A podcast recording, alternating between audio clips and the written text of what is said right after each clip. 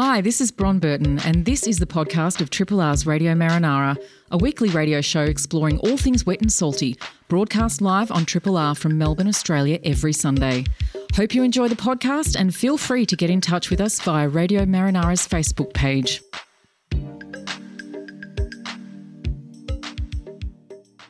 Good morning. It's one minute past nine, coming up to two minutes past nine. You are tuned to 102.7, 3 Triple R. Maybe you're listening via rrr.org.au. This is Radio Marinara. We are the program about all things wet and salty. Good morning to you out there. My name is Bron Burton. And I'm Cade Mills. Hi, Cade. I'm fantastic, Bron. That song, I, a few weeks ago, I put a shout out just saying, hope everyone enjoyed their little jig around the house at the start of the show.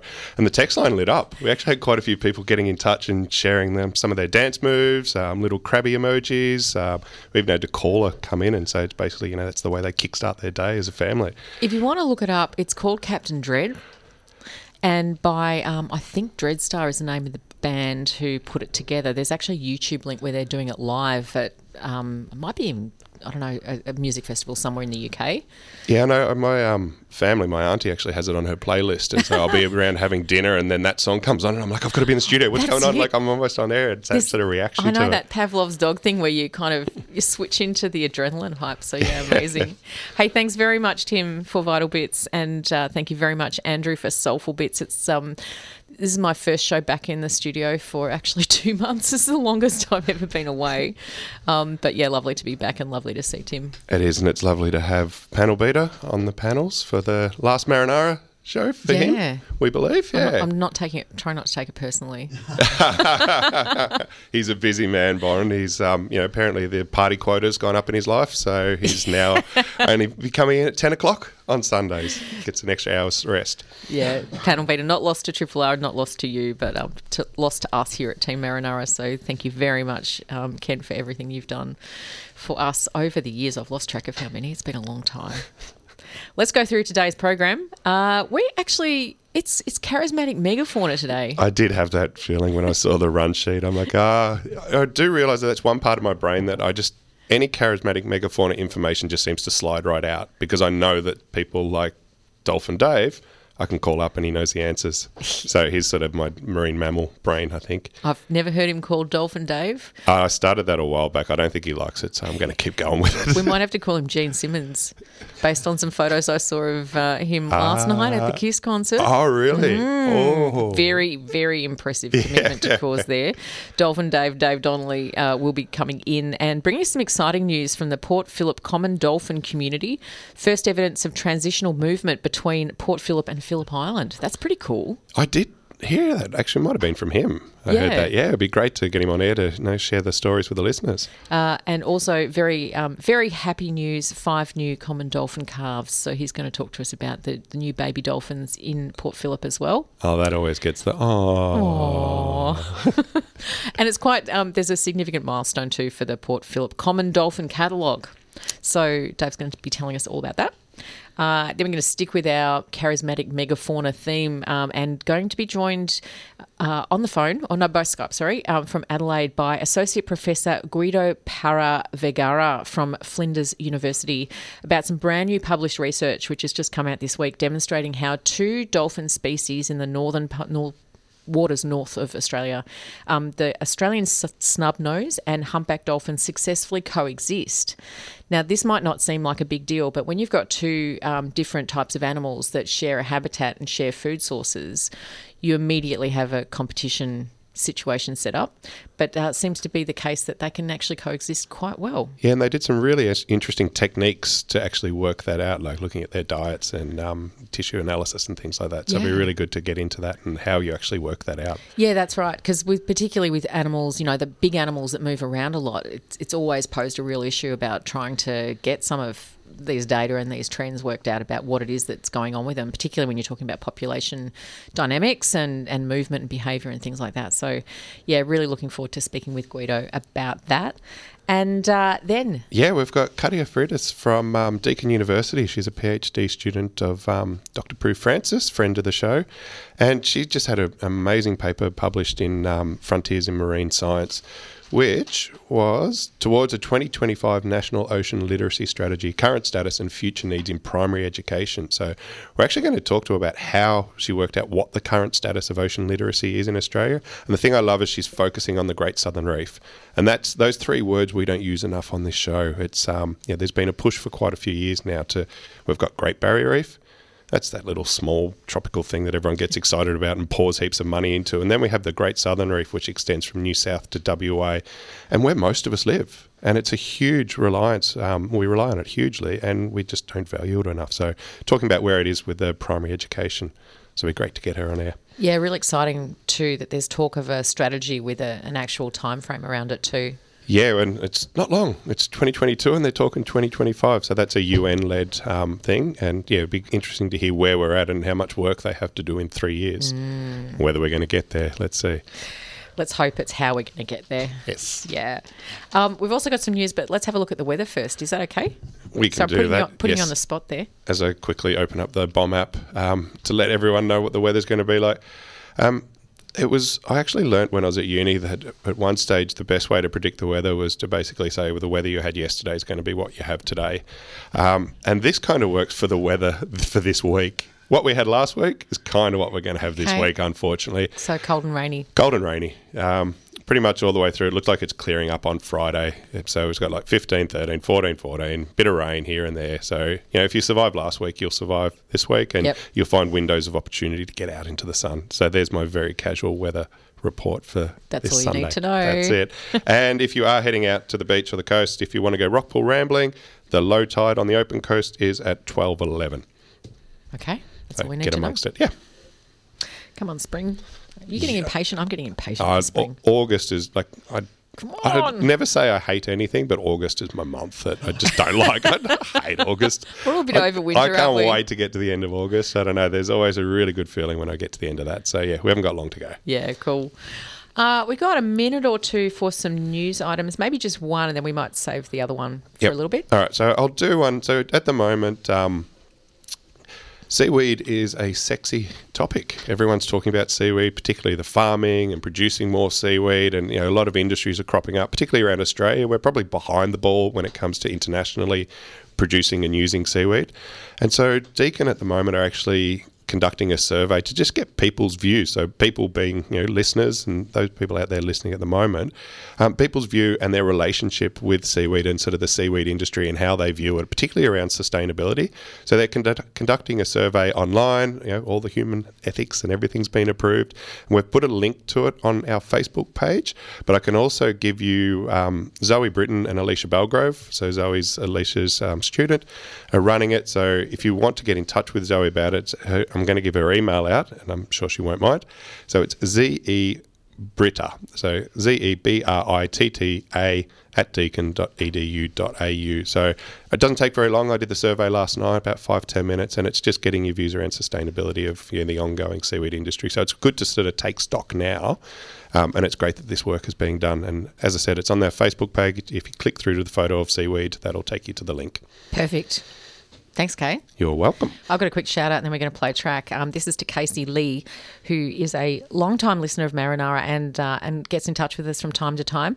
And um, this actually happened, uh, well, it was probably about six weeks ago. So sorry, Casey, for not getting back to you before now. Uh, it was while I was um, unwell. Uh, but yeah, Casey sent us a photo. We were talking about turtles a while ago. Um, and there were a couple of turtles in Port Phillip Bay. And uh, she sent us through a photo of a turtle washed up on the beach in 1898. Oh, wow. Yeah, in, in Port Phillip. Yeah. So, uh, oh, it might have been Western Port actually. I have to go back and double check. But thanks for sending that through. We'll, we'll put a link. Uh, we'll put a photo of that um, up on our Facebook page Yeah, too. so while rare, it's not that uncommon or not unheard of. Yeah, exactly. Awesome. You are listening to Radio Marinara here on 3 Triple R. Very excited to welcome into the studio. We've just been speaking off here for the first time in three years. Dave Donnelly. Wow, thank you so much, guys. It's great to be back here in the studio. So good to have you here. Or as um, you know, Cade calls you Dolphin Dave. Did you know that? I have heard. I told you you didn't like it. I, Are we I okay heard, with that? I heard the rumor. yeah. So yeah, wonderful to have you back. And we also mentioned at the start of the show that um that you went to the Kiss concert last night. I absolutely did. Wound the clock back a few years and uh, got to see Kiss in lieu of going to see the Tigers, which would have been also a great evening. So Bron's going to jump straight into the interview now. Great. Yes, I'm um I'm a I'm yes very long suffering Bombers supporter and surrounded by three Tigers here. I'm feeling quite vulnerable at this point. Let's talk about dolphins. Let charismatic megafauna. Um, so yeah, I mentioned at the start of the show some exciting news. Where do you want, where should we start? There's lots of exciting news with dolphins right now. It's it's the time of year. I know we hate August, but August is the time of year that the dolphins uh, have a bit of an influx into Port Phillip. That is the common dolphins, and uh, beautiful uh, animals coming close to the coast and lots of calves. So uh, yeah, got plenty to tell you today. Where will we start? Will we start with the babies. We can start with the babies. Let's start with the we.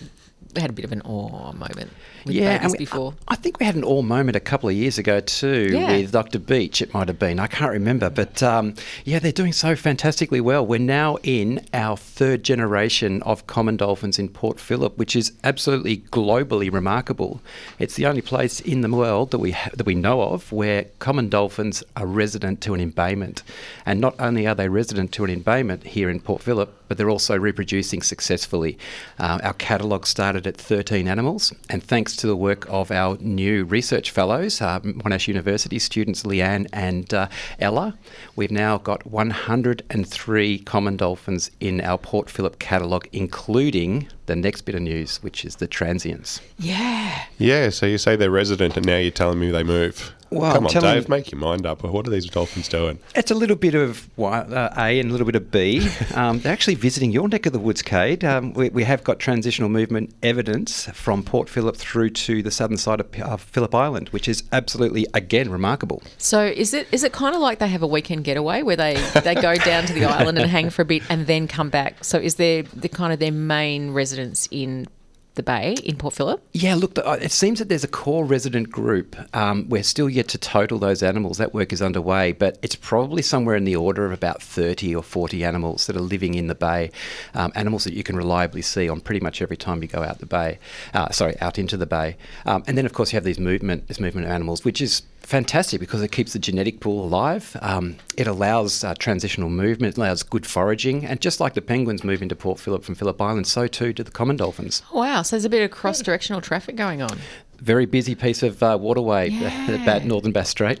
Fascinating. So where has this evidence come from? Has it just been have you got seal spotters um not seal spotters, sorry, dolphin spotters who have yeah, how does it how does it all come about? it's a combination of a lot of things. Um, as with most people working in marine science, funding is is limited. So citizen science plays a role. Um, university students coming in and, and doing fellowships with the Dolphin Research Institute, they do the real grunt work. They've they've collated and worked through evidence dating back to 2005 when we first discovered these animals in Port Phillip.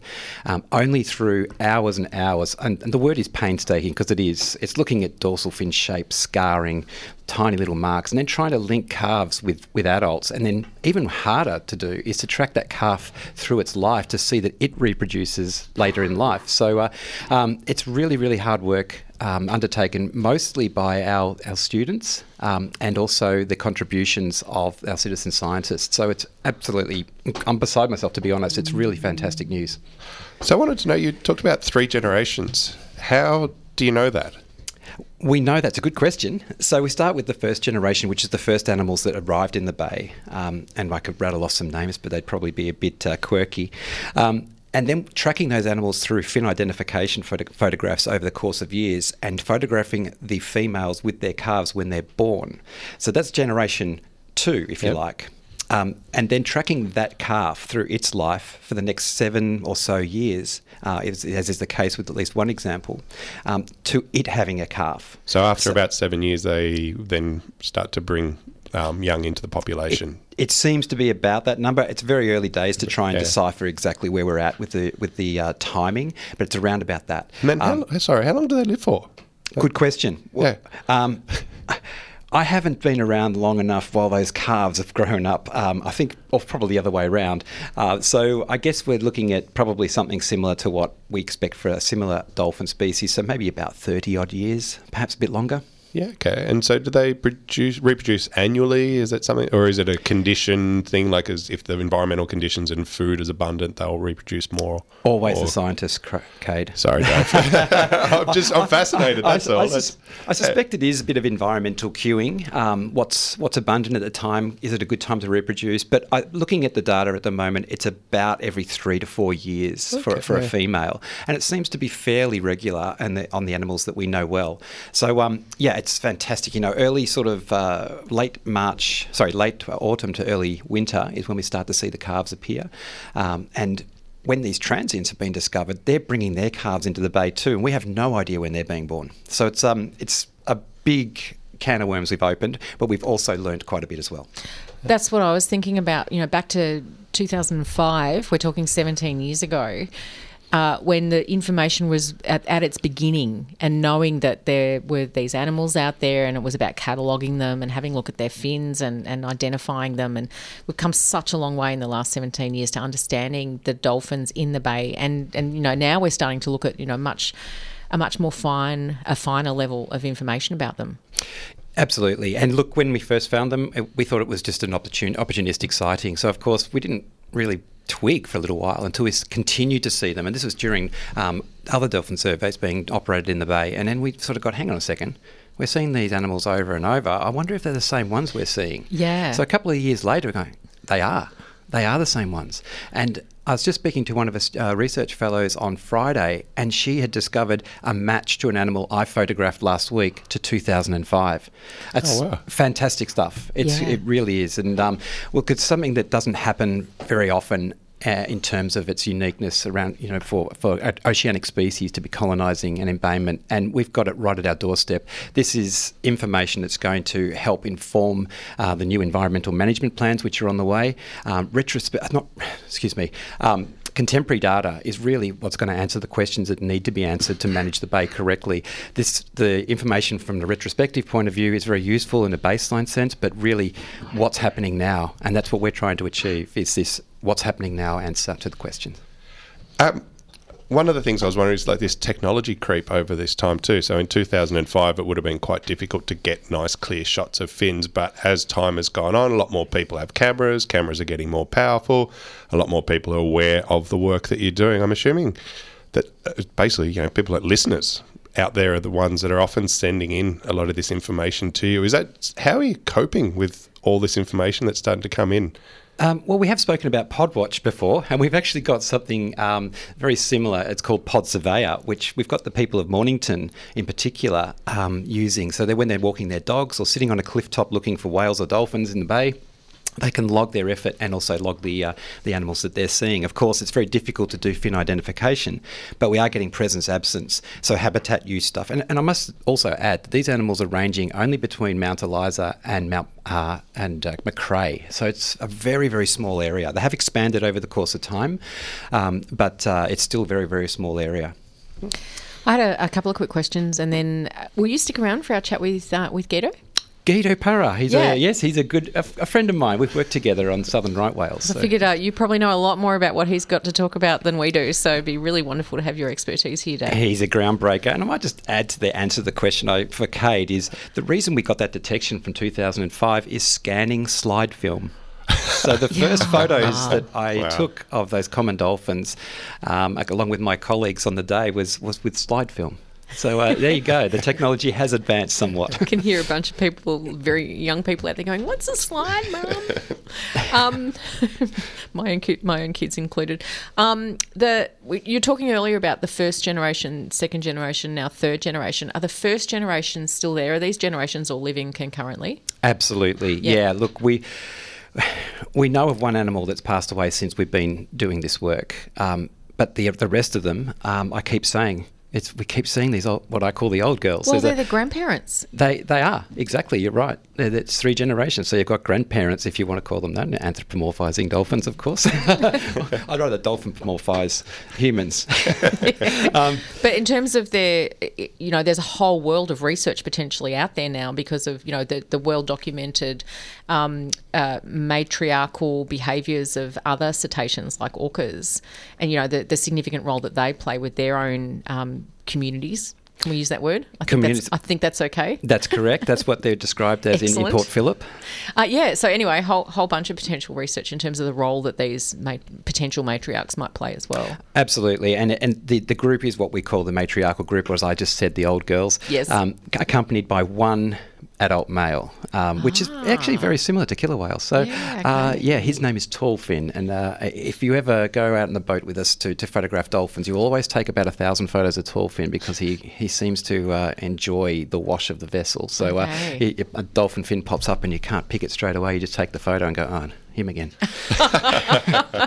I think I'm on Team Tallfin. Um, uh, one last question, then we'll have to move on. Um, but the, the significance of these five new calves for the um, Port Phillip Common Dolphin Catalogue, because there's been a bit of a milestone reached now, I believe. Yeah, we just cracked over 100 animals. Yep. So, um, with the calves themselves, it's difficult to catalogue them in the early days because they're unmarked and they're, they haven't fully formed. But we have assigned them to their mums, um, and as they go over time, uh, we, we'll add them to the catalogue when they acquire some nicks and notches and markings, and of course, they'll be added. So, who knows where it's going to stop? It hasn't plateaued yet. Awesome. Thanks, Dave. Thanks, Bron. Gonna stick Kate. around? I'll certainly stick around. We'd love to. Excellent.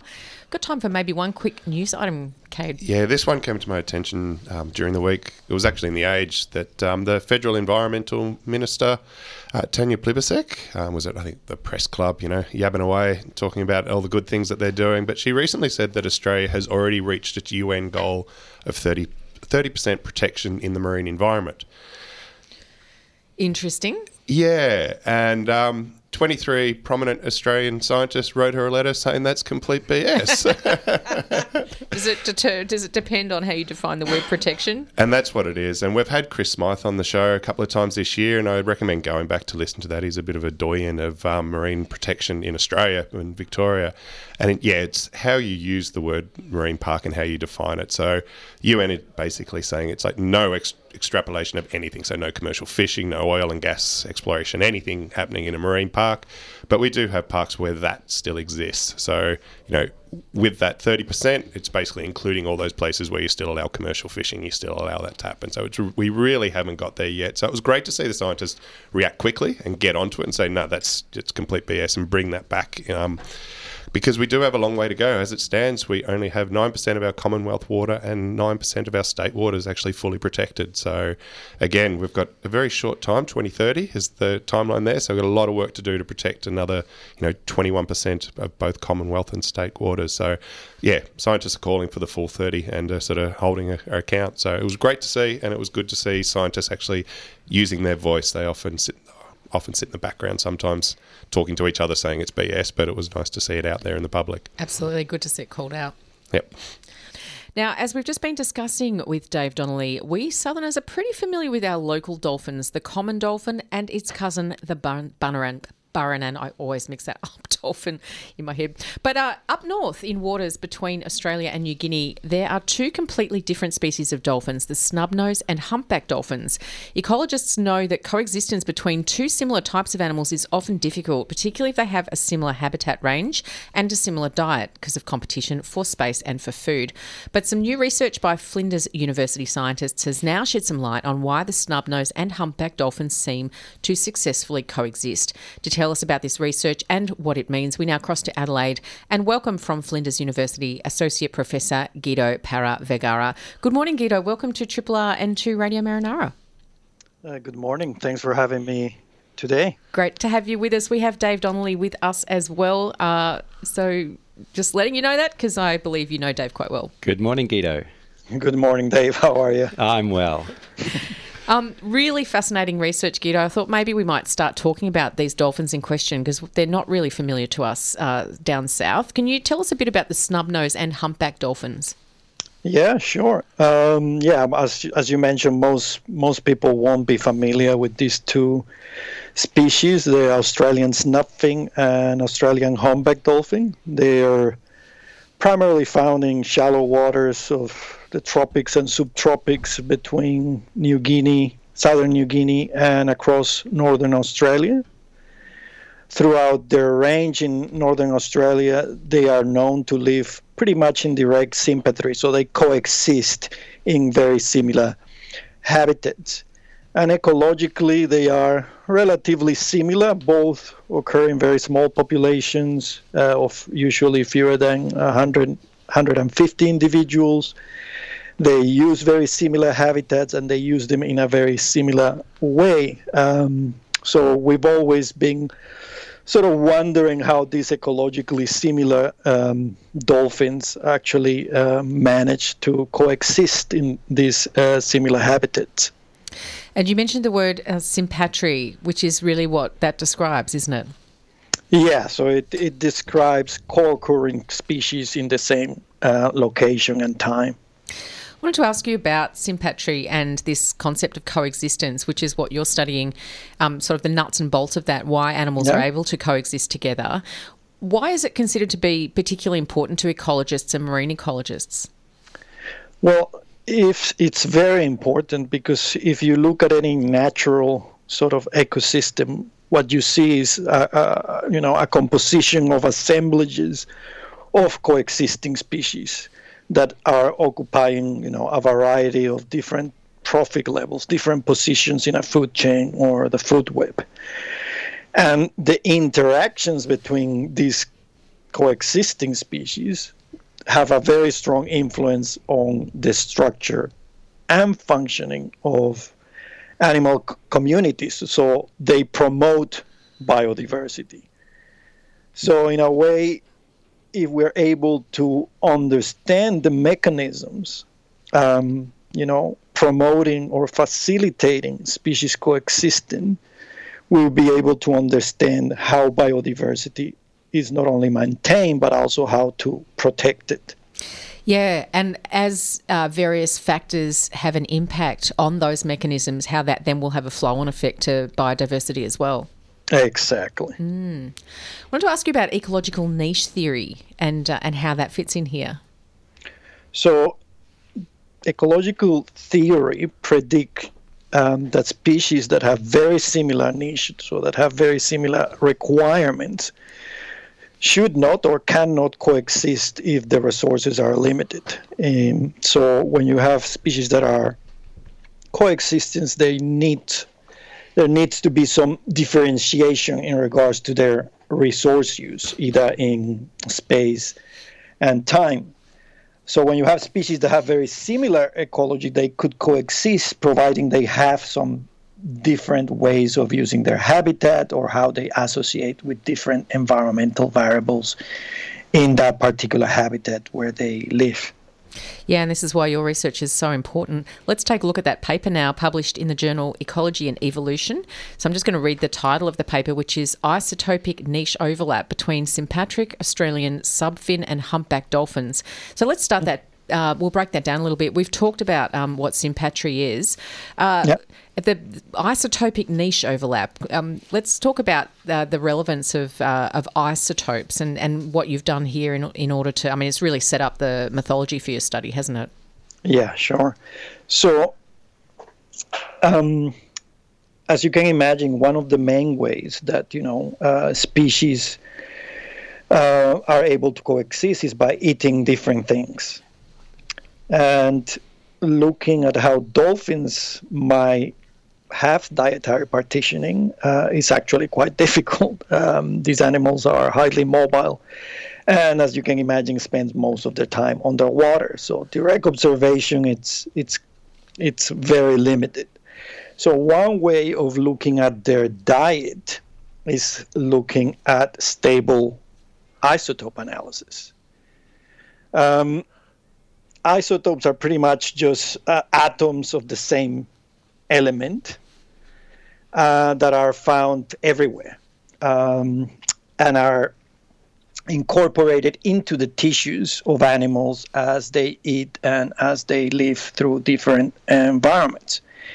So, if we can measure the ratios of different isotopes in their tissues, in this case, we, we did skin, and knowing some uh, knowledge about how these isotopes occur in nature, we can actually trace them back and figure out things about how how which sort of animals these species are eating and where, which habitats they're using um, to do it. So we use this knowledge and this sort of technique um, to look and to better understand the feeding ecology of snubfin and humpback dolphins.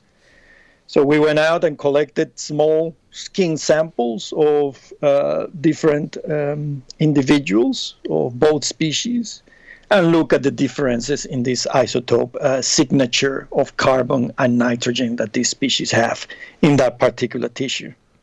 Guido, um, Dave here. Um, Yep. you, you could be describing Port Phillip in here in Victoria with the, the two resident species we have. Um, what I was interested in in hearing about, and by the way, congratulations on this uh, excellent paper to you and your colleagues. Um, Thank you. Do you see any sort of um, uh, evidence of non-coexistence, i.e., aggression between the two species, or even perhaps interbreeding? Yes, we do. Uh, I mean, these two particular species, I mean, coexist to the point where they do form uh, what we know as mixed species um, groups. So when they come together, they do interact, and those interactions range from very amicable to very aggressive. You're still describing Port Phillip, yep. Guido. the nature of those interactions is something that we're still, uh, you know, looking into, and why they vary uh, so much from one instance um, to the other. Um, but yeah, so they do do interact. Guido, I'm just conscious of time. We're going to need to wrap up in a minute. I, I Yeah, just I really, really wanted to get to the results of this paper and why it's so significant, and then um, and where this will lead with future research. So, what did you find? So, once you've done your isotope analysis, uh, what did you find? So, what our results show is that despite similarities between these two species, it seems that humpback dolphins were more likely to have a larger carbon isotope range, which suggests they may forage on a wider range of habitats than snubfin dolphins.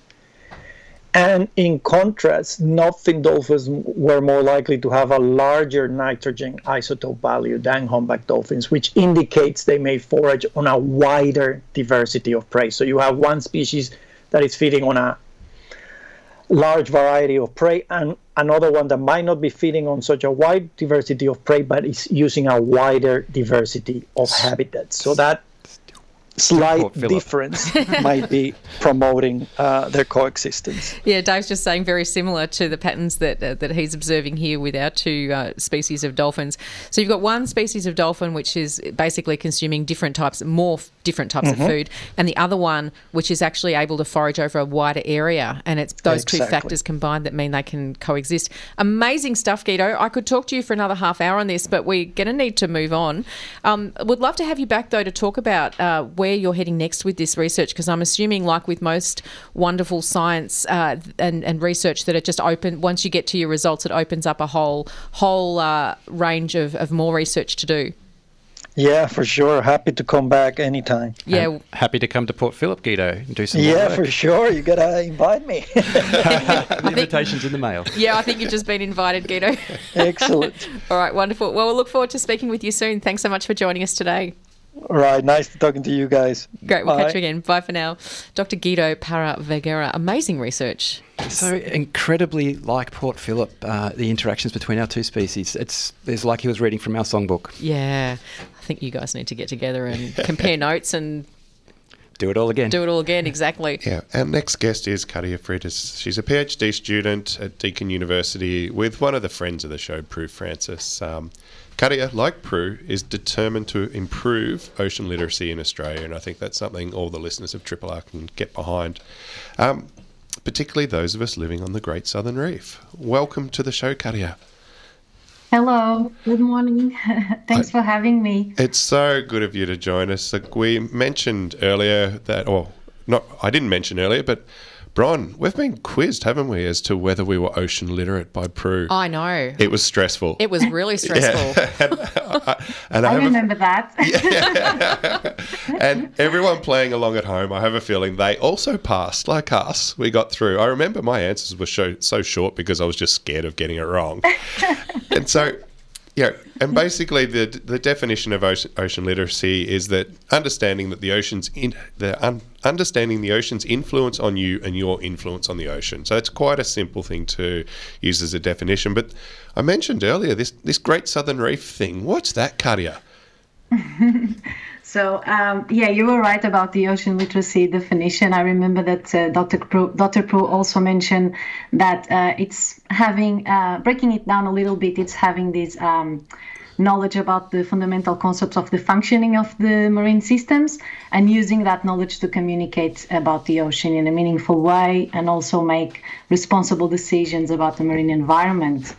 And yes, and my research focused a lot on raising awareness and protection of the Great Southern Reef, which is a, re- a reef marine uh, system, an interconnected, shallow, rocky reef system that stretches along 8,000 kilometers of the southern coastline of Australia. So it's amazing. and it's mainly formed by kelp forests. Yeah, and it's where basically all of us, most of us listening to the show, sort of live. And when we're going down to the beach or we're going to a rocky shore, we're exploring the Great Southern Reef. I don't think we realise that. Now, we have you on to talk about your recent publication in Frontiers in Marine Science. Now, I read out the title before and I'll do it again. It's Towards a 2025 National Oceans Lit- Ocean Literacy Strategy, Current Status and Future Needs in Primary Education.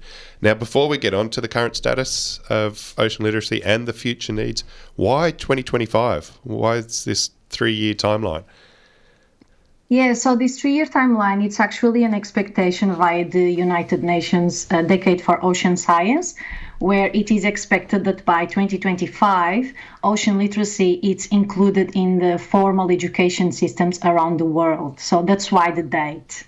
So, oh, so that's not just Australia, that's around the world. Okay. Yeah, so, yeah, yes. It's not only Australia, it's yeah, uh, uh, worldwide. Uh, a goal that it's um, aimed to be reached worldwide, yes. Yeah. And so, ha- one of the things I'm curious about, how did you actually go about determining what the current status is of ocean literacy in like Australian schools? Yeah, good question. So we looked at uh, how ocean literacy looks like, or the panorama of ocean literacy in primary uh, education, in formal primary education. And for that, we also focused on the Australian states bordering the Great Southern Reef. Um, the way we did that is that we created this survey. So we looked at previous surveys in research conducted around the world for primary uh, education. And we also created our own questions because the three main things that we wanted to know was uh, first of all, if marine science was being taught in uh, primary schools, uh, because it's not formally included in the curriculum just yet. So we wanted to know if it was being um, um, part of the of the program and if teachers were teaching it. Then we wanted to know like if the teachers that were teaching it, how often they were doing it, and which te- teaching methods they were using to do so. And lastly, but not least, it's actually very important, we wanted to determine the barriers for the inclusion of ocean topics in the curriculum so we can work towards that. So, what we did, we asked these teachers uh, what would motivate them to include um, or to improve, for those that already teach, um, ocean literacy in their lessons. Wow. So I know you did a lot of work to actually get access to the teachers. Um, you had to basically find, I think, was it 4,000 schools you got in touch with? And Yes. then you had to get in touch right. with the Yes, so principal and then get the principal to actually send the survey to the teacher. And this was all during a pandemic when everyone was stressed out and teaching online and working from home. So you did an incredible job just to get respondents, I think. And the fact you got enough to be able to produce a paper is sensational. So I want to get to that first bit. Is marine science taught? I think everyone listening wants to know that. Is it being taught in our schools and how often and how many teachers? What sort of representation are we getting? Yeah, so I can uh, tell you a little bit more about the process later on, but yeah, the main results that we obtained was that, and more or less as we expected, it's that marine science is not being taught very often. Actually, the majority of the teachers uh, occasion, rarely or only occasionally teach marine science in their lessons. Uh, but uh, to focus also in the positive side of things, the teachers that actually already that are already teaching marine science they are using this cross curricular approach so we ask them which which learning areas they were using to do so and all the nine learning areas were mentioned at least once. So this is uh, great news because we do need this uh, cross-curricular approach because one of the main barriers for the inclusion of ocean literacy is an already crowded curriculum, and so and the lack of time. So that was one of our main results for this survey. And so when you say cross-curricular, you basically mean that it's being taught like in science, but it's also in arts, and then it's outdoors. It's like a cross sort of everything and uh, is that sort of led by, I guess, teachers that are passionate in this area, sort of going, how can I crowbar this into the curriculum?